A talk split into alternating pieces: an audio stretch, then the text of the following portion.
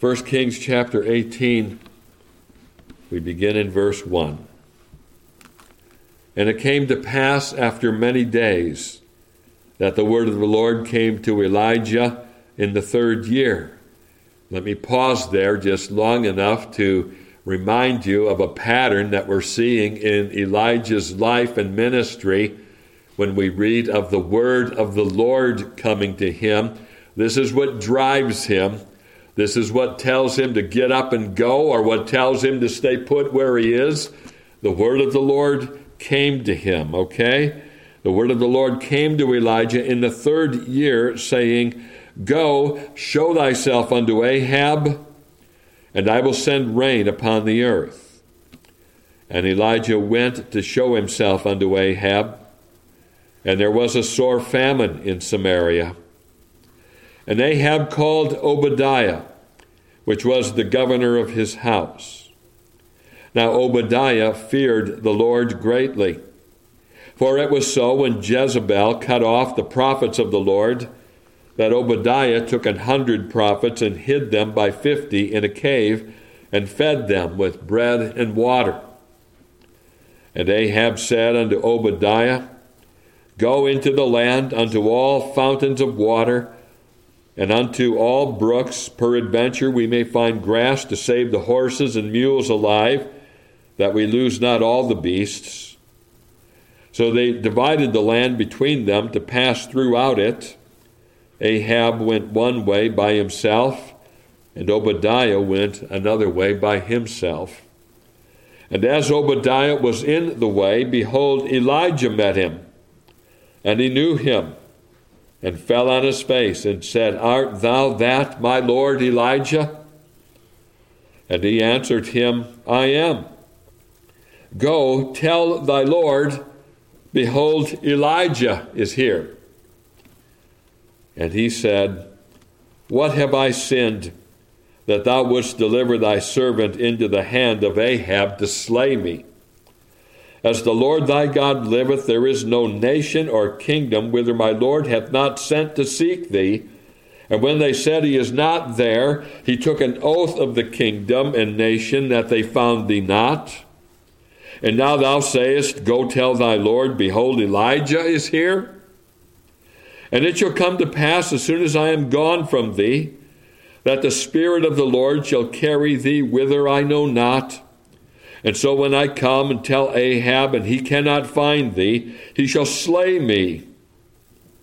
But I, thy servant, fear the Lord from my youth. Was it not told my Lord what I did when Jezebel slew the prophets of the Lord? How I hid an hundred men of the Lord's prophets by fifty in a cave and fed them with bread and water?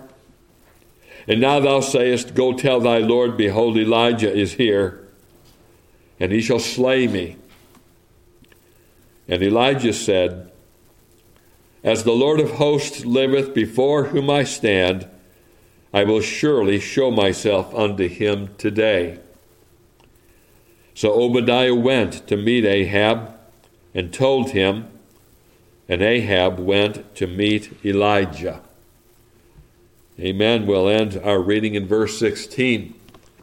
And we know that the Lord will add his blessing to the reading of his word for his name's sake.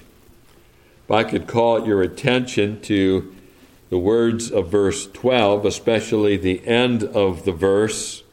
This is Obadiah now speaking, where he says, But I, thy servant, fear the Lord from my youth.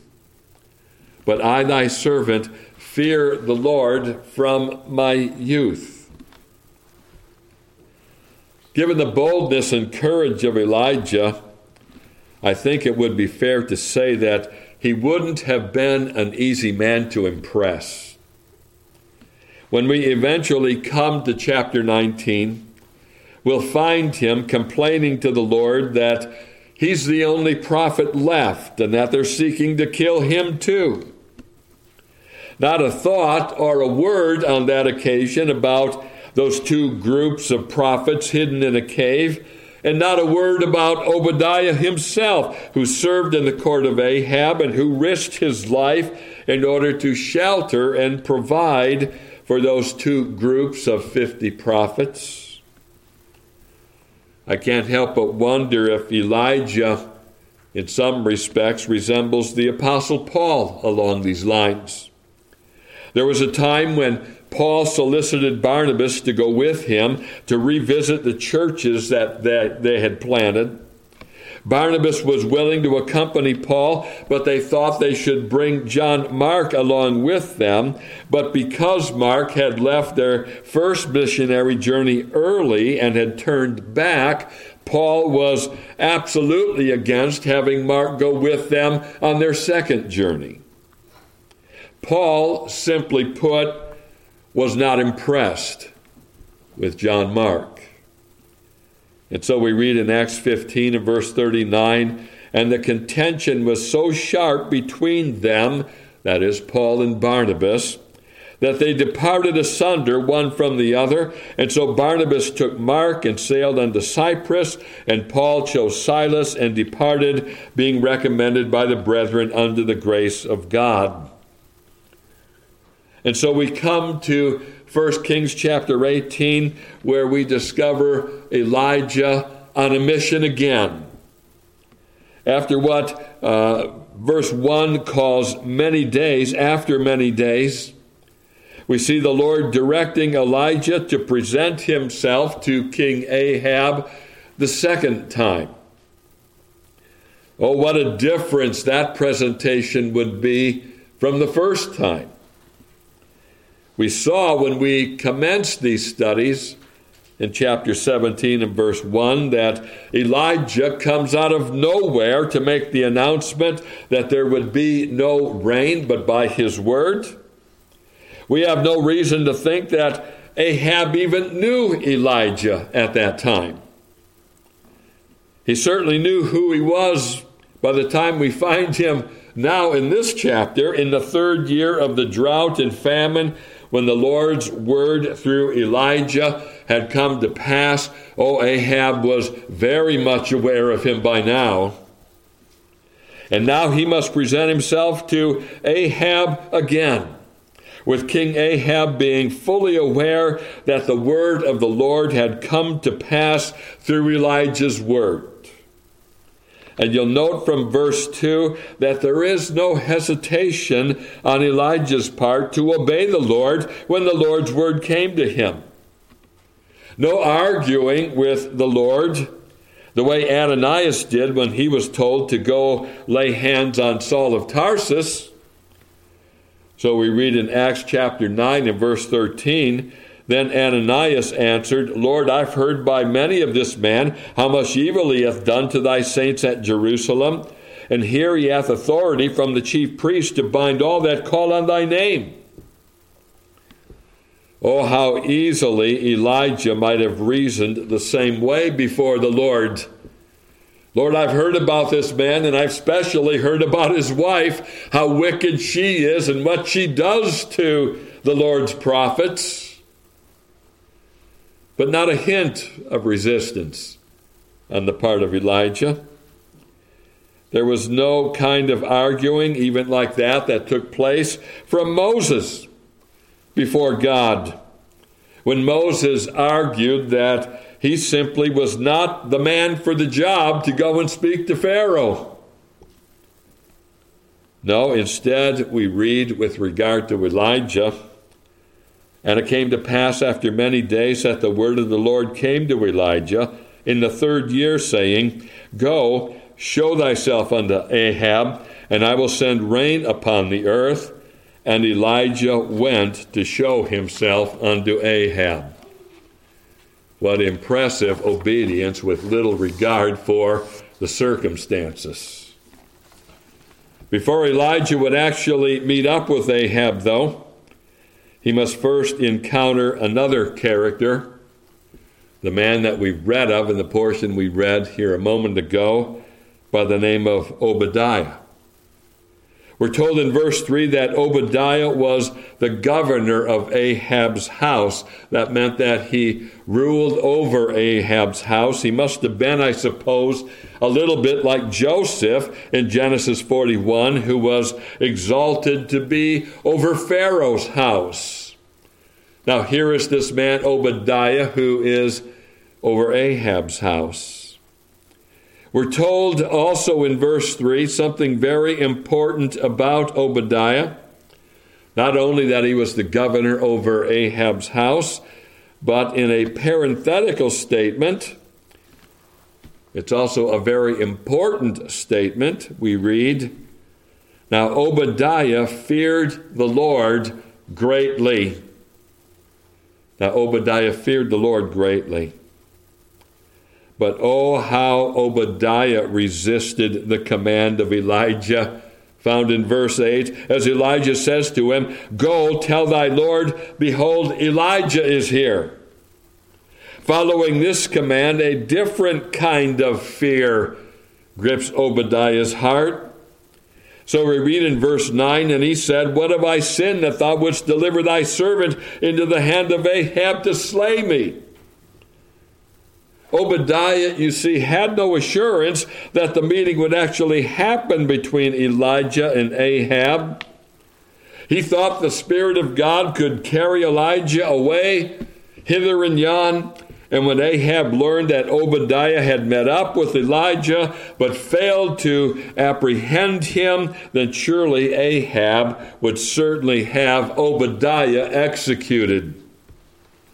You can almost feel a tone of sarcasm in Obadiah as if he's saying, Oh, right, yeah, I'll go tell Ahab that I've met with you. I'll tell him right where you are, and then he'll slay me.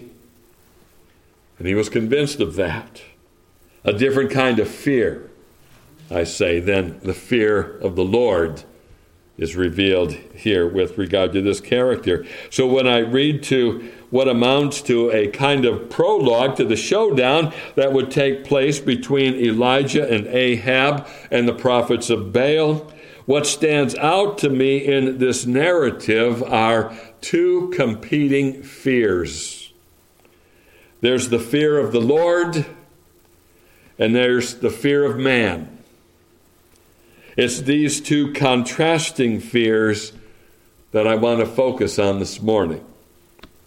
And before we're through with this study, I want to challenge and encourage you to cultivate the right kind of fear and conquer the wrong kind. Cultivate the right kind, conquer the wrong kind. That's what we're faced with. So, competing fears could be the title of this message competing fears. That's what I want to direct your attention to this morning. These two competing fears. And let's think first of all, then, on cultivating the right fear. Cultivating the right fear. I referenced already the words of verse 3. Now, Obadiah feared the Lord greatly. His godly fear becomes a point of emphasis in the narrative when Obadiah himself affirms it to Elijah in verse 12. This is dialogue now taking. In the first instance, it's the narrator of the book. In the second instance, it's Obadiah himself when he says to Elijah in verse 12, But I, thy servant, fear the Lord from my youth.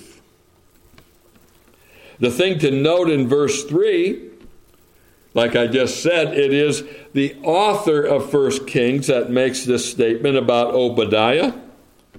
And so we could say ultimately it's the Holy Spirit giving this kind of affirmation about Obadiah that he feared the Lord greatly. For we're told in 2 Peter 1:21, for the prophecy came not in old time by the will of man, but holy men of God spake as they were moved by the Holy Ghost. So, in other words, the Holy Ghost inspired the writer of First Kings to make this statement about Obadiah that he feared the Lord greatly. If all we had was Obadiah's own statement about his fear of God, we might have cause to wonder about it. We wouldn't wonder whether or not he said it. The inspiration of the Bible would certainly lead us to affirm that he did make the claim to fearing God. But inspiration doesn't lead us to affirm the truth of every statement made in Scripture. And let me clarify what I mean by that.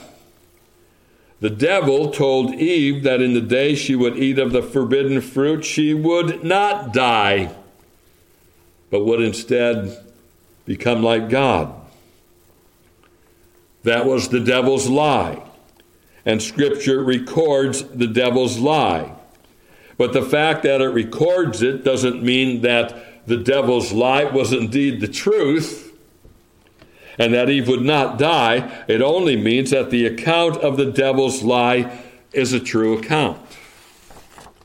So, in the narrative of 1 Kings 18, when we find the author of the book making an affirmation that Obadiah feared the Lord, and not only that he feared him, but that he feared him greatly,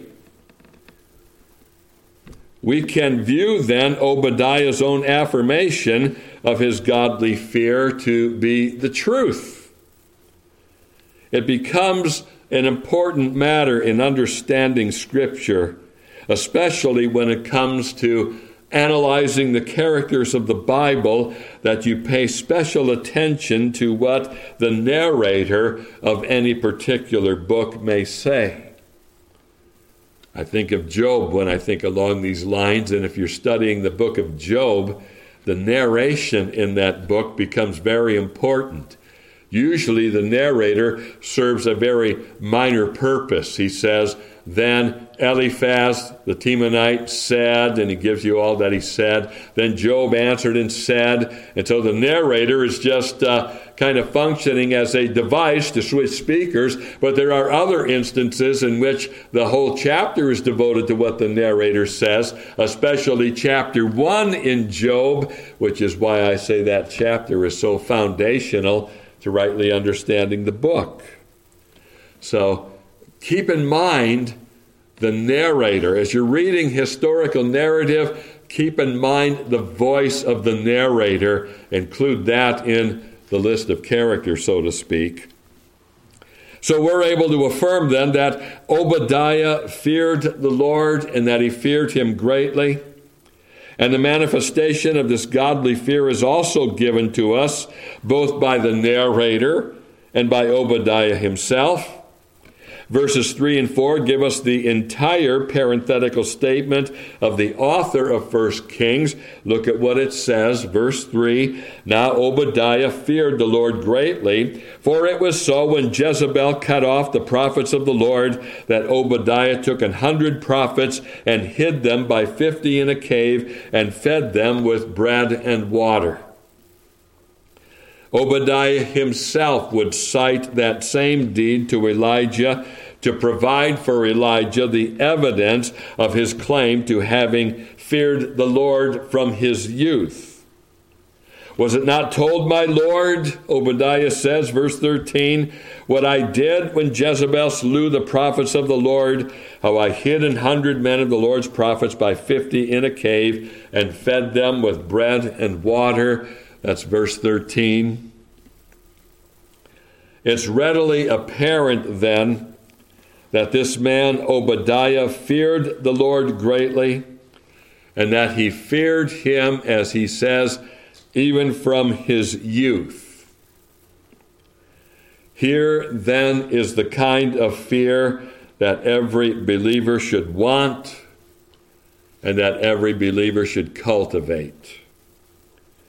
It is true and Obadiah himself will demonstrate how fearful a character King Ahab was, how he could and undoubtedly would have Obadiah executed if Obadiah told him he just met with Elijah, but then Elijah somehow disappeared. I think what he anticipated was probably correct as to what the outcome would be for him personally were that to happen.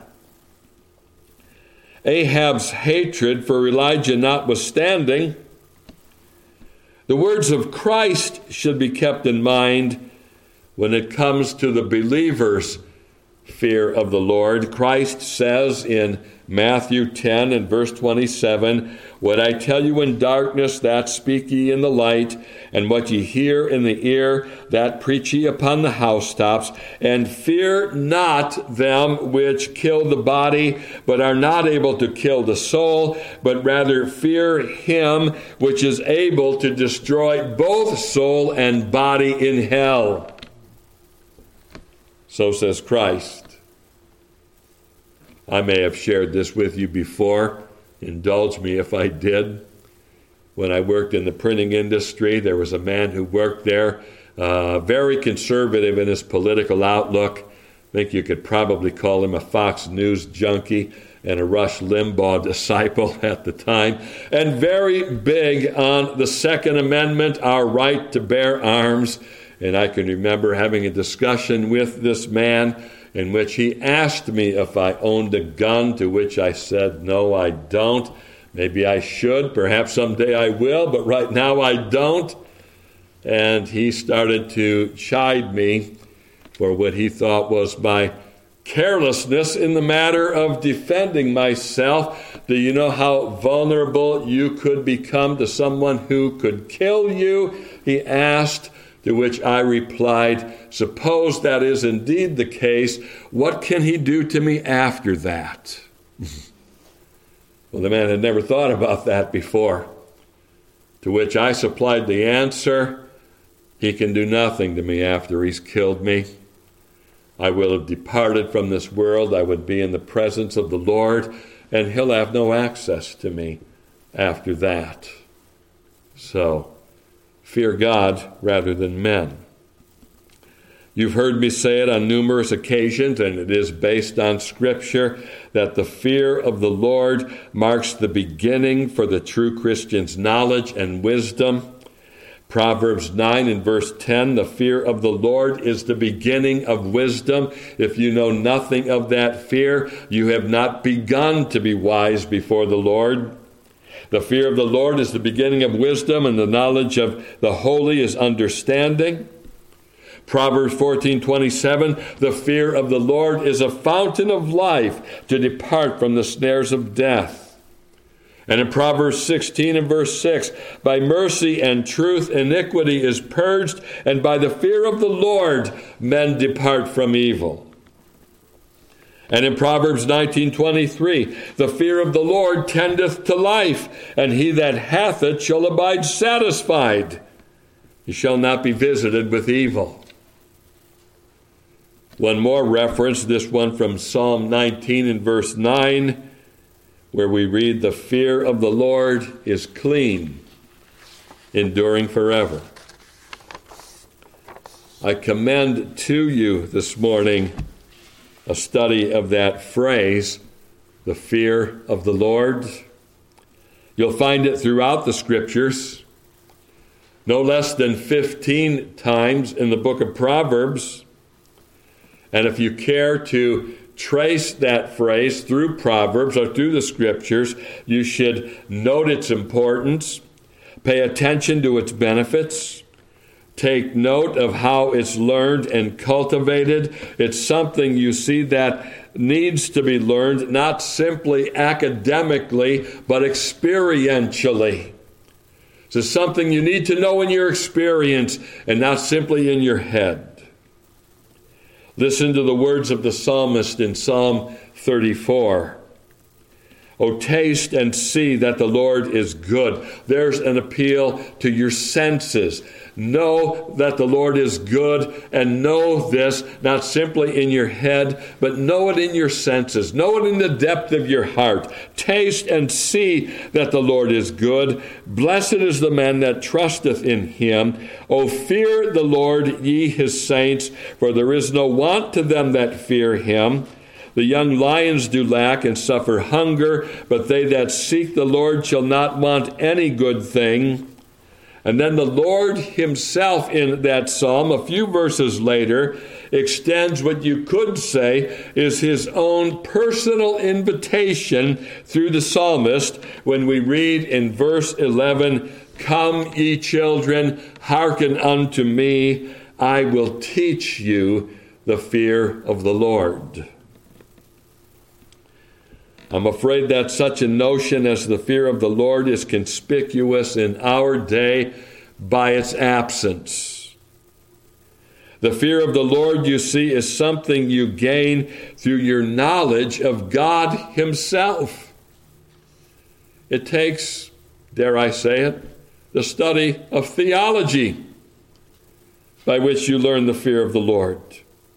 You gain the fear of the Lord through your knowledge of God Himself I reference the setting in which the Lord gave the Ten Commandments as being very instructional when it comes to learning the fear of the Lord. Listen to these words. They're from Exodus chapter 20 and verse 18. These words follow now the giving of the Ten Commandments. The Ten Commandments have been heard. And we read in verse 18 following that, and all the people saw the thunderings and the lightnings and the noise of the trumpet and the mountain smoking. And when the people saw it, they removed and stood afar off. And they said unto Moses, Speak thou with us, and we will hear. But let not God speak with us, lest we die. And Moses said unto the people, Fear not. For God has come to prove you, and that his fear may be before your faces, that ye sin not. Doesn't that strike you as an unusual statement by Moses when he says, Fear not, for God has appeared to you to teach you his fear? So there is a sense in which they're not to fear, there's another sense in which they are. Interesting to note that at the end of that passage. Their fear of the Lord, you see, was not simply to be a frightful fear by which they were afraid. But then Moses goes on to say, after saying, Fear not, for God has come to prove you, and that his fear may be before your faces, that ye sin not. And would you note from those words that it is the fear of the Lord then that becomes a restraining force against sin. You wonder why sin is so rampant today? Well, where's the fear of the Lord? And I might say that when the fear of the Lord is absent, uh, respect for authority is also absent. If they don't respect the one who has the ultimate authority, do you think there's much respect for the lesser authorities? And that, in large measure, accounts for the state of our nation and culture today. The fear of the Lord, you see, we must note this that it takes the believer beyond being afraid. It takes him instead to what I often refer to as theologians and commentators and preachers do to this reverential awe. So there is a spiritual sense in which God Himself teaches the Christian the fear of the Lord. I believe that even more than the setting of Mount Sinai, the Christian learns the fear of the Lord at Mount Calvary.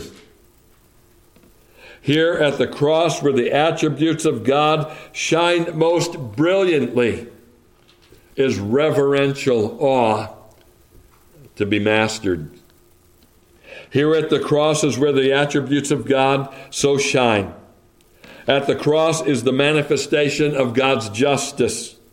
Here at the cross is the manifestation of God's holiness. And when you think that when Christ stood in our place that God would not be partial even to his own son. Oh, how sinners do err to think that God will show partiality to anyone. He wouldn't show partiality to his own son when his son took our place. So here's the manifestation of holiness. Here's the manifestation of his power, the power even of his wrath. But here at the cross is also to be found the demonstration of God's love and God's grace in God's mercy in God's faithfulness. If you would learn the fear of the Lord, dear child of God, then make sure you spend much time at the cross gazing at one who was condemned in your place, redeeming you to himself, that ye might be brought into the family of God. Make sure you spend much time at Mount Calvary. Now, there's one more thing we must note from Obadiah's fear of the Lord that parents, especially, should take to heart. Notice from verse 12 that Obadiah says, But I, thy servant, fear the Lord from my youth. Underscore those last words especially. I fear the Lord from my youth. It is true that God Himself teaches the Christian the fear of God by the Christian's experiential knowledge of God, but it's also true that the fear of the Lord is something that is taught by parents to their children. And that's why Obadiah could say he has known this fear from his youth. I dare say this is one of the most important things that parents can teach their children the fear of the Lord. Parents, you want your children to turn away from sin? Then teach them the fear of the Lord. For it is by the fear of the Lord men depart from evil. Proverbs 16 6. And do you want them to live lives that are clean and enduring? Then teach them the fear of the Lord. For the fear of the Lord is clean, enduring forever. Psalm 19 and verse 9. Do you want them to live lives that are full of purpose and meaning and satisfaction? Then they must be taught the fear of the Lord. Proverbs 19, verse 23 The fear of the Lord tendeth to life and I believe what is meant by the wise man in that statement is that it tendeth to a quality of life. The fear of the Lord tendeth to life, and he that hath it shall abide satisfied. One of the things that worries me about young people today is they seem to be so aimless, so lacking in any sense of purpose about why they even exist. They don't know who made them, how they got here, what they're doing here, where they're going from here. Some may find for a while a vocation that interests them and maybe find some small sense of purpose in that. But oh, how far short they come of knowing that which is clean and enduring forever, that which tendeth to life that which enables them to abide satisfied. They have to know the fear of the Lord for that. You see, you begin to see from these verses why the fear of the Lord is the beginning of knowledge and wisdom. It leads to all these things. It leads to restraint from sin. It leads to um, cleanness of life, satisfaction, etc. And the way the fear of the Lord must be taught by parents is both by precept and by example. Parents, if you don't fear the Lord, don't be surprised that your children don't either. The shorter catechism can be a useful tool in this regard. And your own attitude toward Christ and toward God's Word and toward God's worship of God and Christ will go a long way in teaching your children the fear of the Lord. So we note that the fear of the Lord was something Obadiah knew, something he possessed. He possessed it greatly, we're told, and it's something that he knew from his youth. So, this is the right kind of fear. It is this fear which must be cultivated. But we move on to consider, secondly and finally, just two points today, that there's a wrong kind of fear that needs to be conquered. There's a right kind that needs to be cultivated, there's a wrong kind that needs to be conquered or overcome. And the contrast between them is great. The narrative makes it very clear that there was another kind of fear that was competing against Obadiah's fear of the Lord. This fear could be named in a couple of different ways. You could call it the fear of man. Obadiah was scared to death of King Ahab and what could happen if Ahab were to discover that Elijah had been seen but had escaped. Notice what we read in verse 9. This is Obadiah's response to Elijah's command that Obadiah go and tell Ahab that he's met with Elijah. And he, Obadiah, said, What have I sinned that thou wouldst deliver thy servant into the hand of Ahab to slay me? Why are you sending me to my death?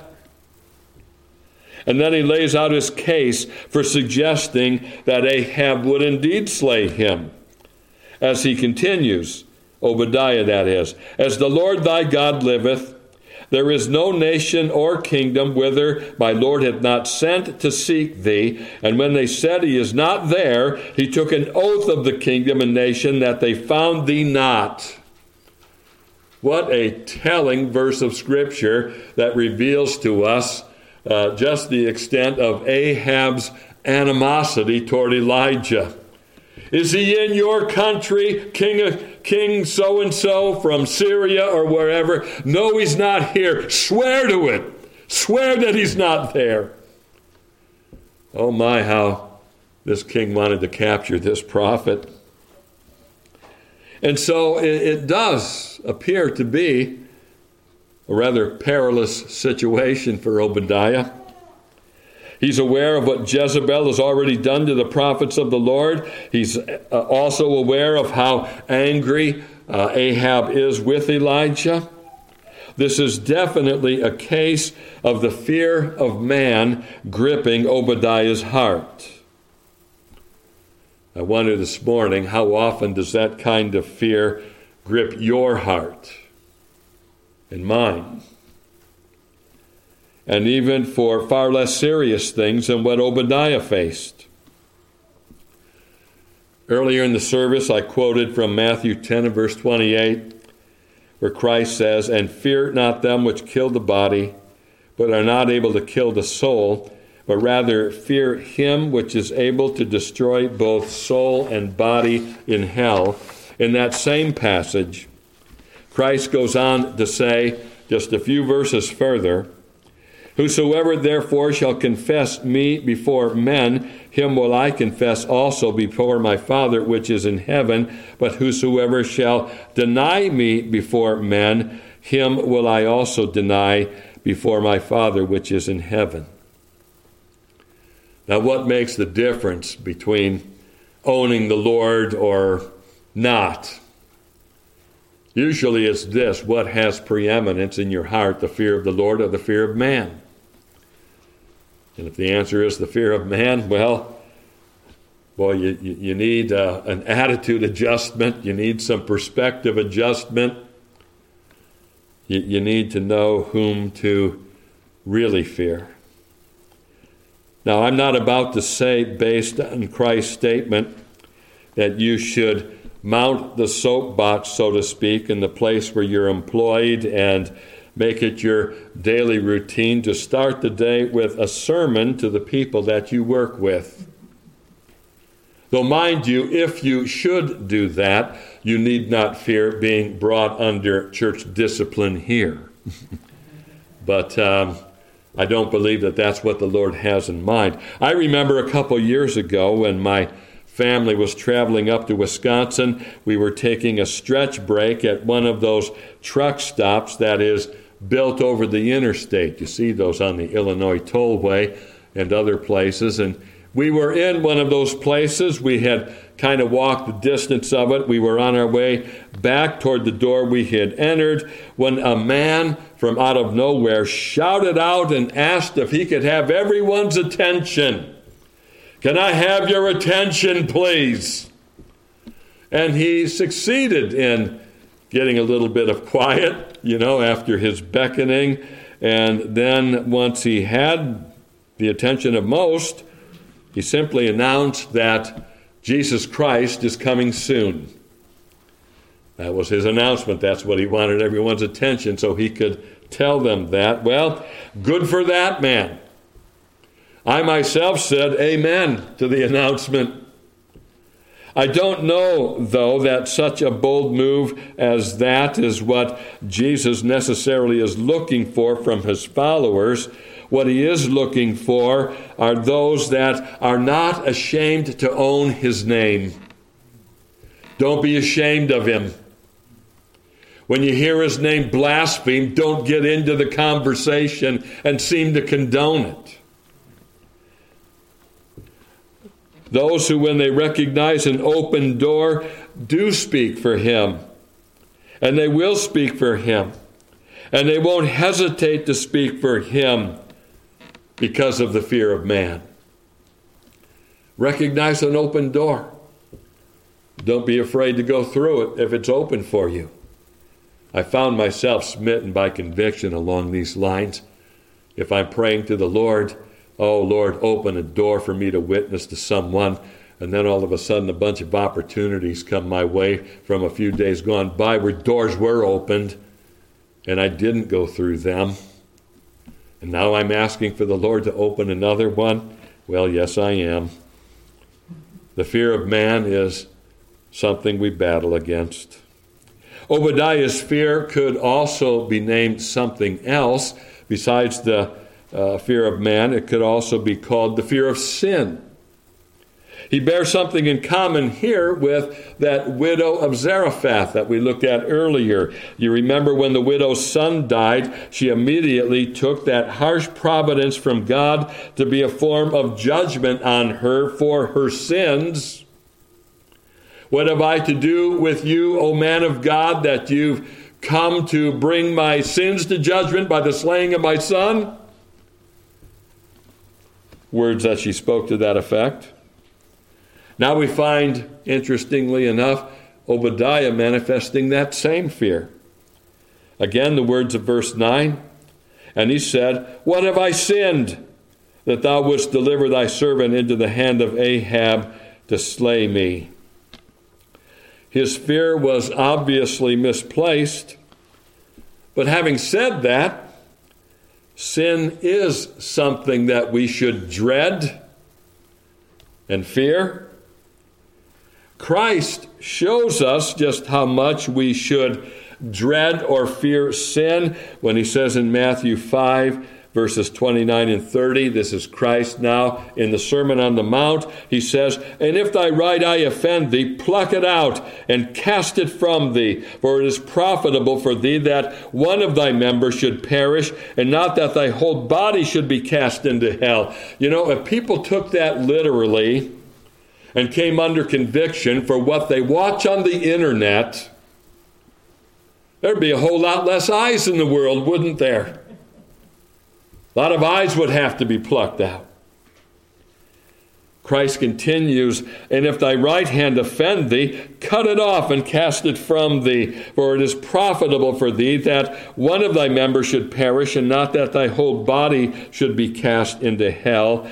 Now, Christ is not suggesting here that we literally maim ourselves in our battle against sin.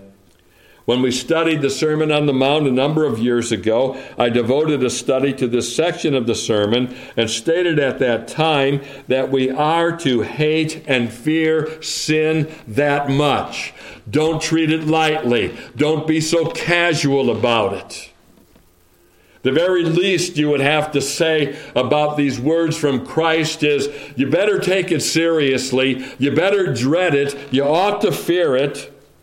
We're not to treat it as casually as we're prone to do, But the way we pluck out our eyes, or cut off our right hands, you could say, is by preaching to ourselves. And not just preaching to ourselves, but preach fire and brimstone to yourself with regard to your own sin. Recognize what your sin deserves. It does deserve everlasting condemnation. But then also recognize what your sin did to Christ. It brought the hammer on the nails that were driven into his hands and feet. Your sins and my sins crucified the Prince of Life. That should create in our minds and in our hearts a dread for sin. I hate sin because of where it was taking me. I hate sin because of what it did to my Savior. So Obadiah's fear could be called the fear of man. This fear is addressed by Solomon in Proverbs 29 and verse 25, where he says, The fear of man bringeth a snare, but whoso putteth his trust in the Lord shall be safe. Obadiah's fear could also be called a fear of sin. How Obadiah feared that Elijah's command to go tell Ahab Elijah was there, he took to be an act of judgment on him for his sins. His fear could also be called the fear of death. What have I sinned that thou wouldst deliver thy servant into the hand of Ahab to slay me? Verse 9. The fear of death, interestingly enough, is dealt with in Hebrews as a fear that brings a soul into bondage. Hebrews 2:14 For as much then as the children are partakers of flesh and blood he also himself likewise took part of the same that through death he might destroy him that had the power of death that is the devil and deliver them who through fear of death were all their lifetime subject to bondage. The fear of the Lord brings bondage. Whenever I read that verse, I'm reminded of an elder back at Faith Free in Greenville. This was years ago. This man, long since, has gone home to be with the Lord. But in his later years, he was devoted to taking care of his wife, who was aged and infirmed. Uh, this man himself had a heart condition that had him in and out of the hospital repeatedly. And I remember on one such occasion where he had been in the hospital, then he'd been treated and released, and he was at church that night and he, he asked Dr. Cairns if he could address the congregation, to which Dr. Cairns said, Certainly. And I remember when he spoke to us, he said, I could see the light shining of the door. I could see heaven right before me. And I was so anxious to go through that door. But it's as if the Lord had said to me, Not yet, Horace. I'm not done with you yet. And you could see Horace kind of heave a sigh and say, So I'm with you for a little while longer. And the thought that struck me at that time is here's a man who's been delivered from the bondage of the fear of death. He was ready to go. Oh, what a blessing the gospel is to deliver us from that fear. All of these fears then had gripped Obadiah the fear of man, the fear of judgment for sin, and the fear of death. And so are there competing fears that are found in the hearts and minds of all true Christians. The thing we must consider in closing our study today is how do we conquer the fear of man and the fear of sin and the fear of death? How can we displace these fears with the fear of the Lord? How can we cultivate the one and conquer the other? We could devote much more time to answering this question than what I'm going to devote to it now as we come to the end of this study. Suffice it to say here today that in conquering the wrong fears and displacing them with the right fear, we should recognize what kind of spirit it is that God gives to Christians. 2 Timothy 1 and verse 7 For God hath not given us the spirit of fear, but of power and of love and of a sound mind. So let's uh, identify the source of our fears when we're dealing with competing fears, and let's um, identify what the source is for any particular fear. Is this from God or is this of man? Is this of God or is this from the devil? The spirit of fear that Paul has in view here is an attitude of mind and heart that arises carnally or may even be planted or magnified by the devil. The spirit of power and of love and of a sound mind amounts really to the spirit of the gospel. You are the recipient of resurrection power as a Christian.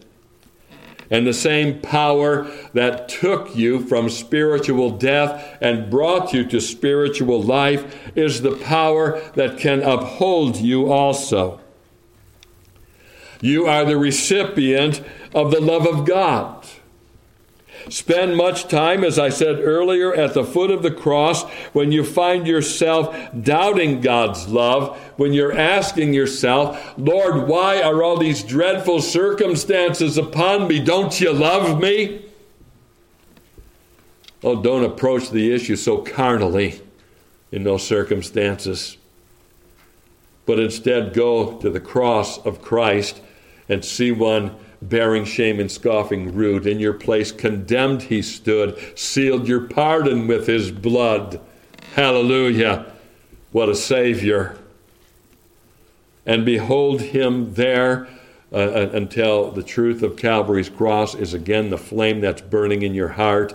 And you can say, Lord, I don't understand what all you're doing with me, but this much I do know you love me. How can you not? You've demonstrated it with the greatest demonstration of love that divine wisdom could conceive in sending your Son to die. And from a sound mind, you may reason that since Christ loved you, nothing, Romans chapter 8, will ever sever you from that love. Nay, in all these things, we are more than conquerors Paul writes in Romans 8, verse 37. And how is that so? How is it that in all of these things we are more than conquerors? Well, here's how it is so. In all these things we are more than conquerors through him that loved us.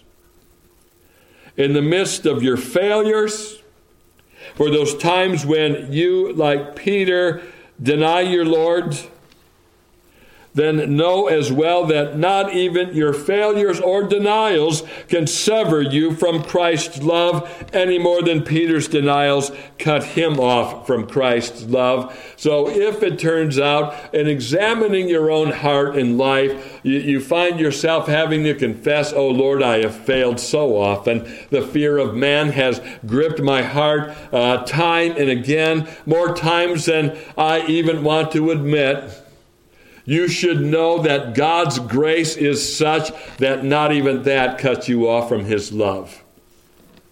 The wonderful thing about grace, you know, it enables you to start every day afresh. The Lord's mercies are renewed every morning. And where sin abounded, grace did much more abound. So even if you have to after honest examination, admit to many failures, uh, to many fears, will plead the blood of Christ over them. And Lord, give me the grace needed for this day. Help me to believe the gospel today. For Lord, if I will have faith in Christ today, I do believe that I'll be equipped for anything you see fit to bring my way. And we live by the cross.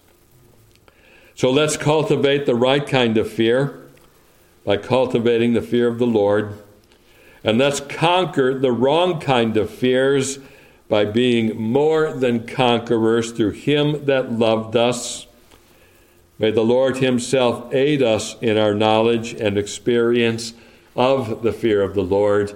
May we indeed respond to the invitation Come unto me, and I will teach you the fear of the Lord.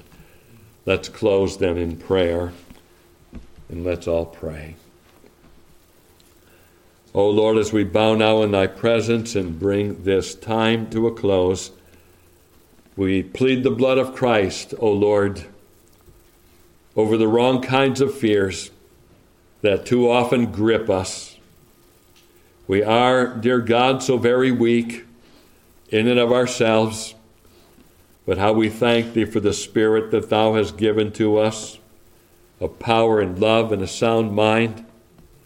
O oh, blessed Spirit of God, we pray that we will be much more under Thy power and influence, so that the fear of man that bringeth a snare may be displaced by reverential awe for Jesus Christ, who is worthy of our praise and our service. We pray these things in Jesus' name. Amen.